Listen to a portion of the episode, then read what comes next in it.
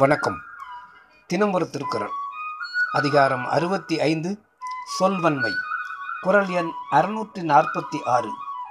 வேட்பத்தாம் சொல்லி பிறர் சொல் பயன்கோடல் மாற்றியின் மாஸ் அற்றார் கோல். பொருள். தான் சொல்லுங்கால் பிறர் விரும்பும் முறைகளையே சொல்லி பிறர் பேசுவதில் நல்ல பயனுள்ள சொல்லை மட்டும் கேட்பதுதான் தகுதி நிறைந்த குற்றமில்லாத பெரியோரின் கொள்கையாகும். விளக்கம்.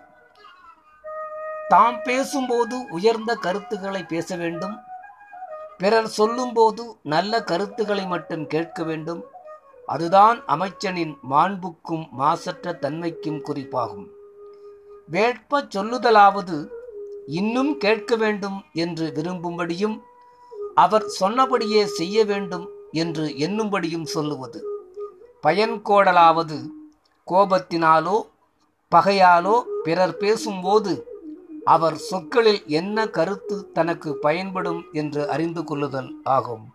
நன்றி.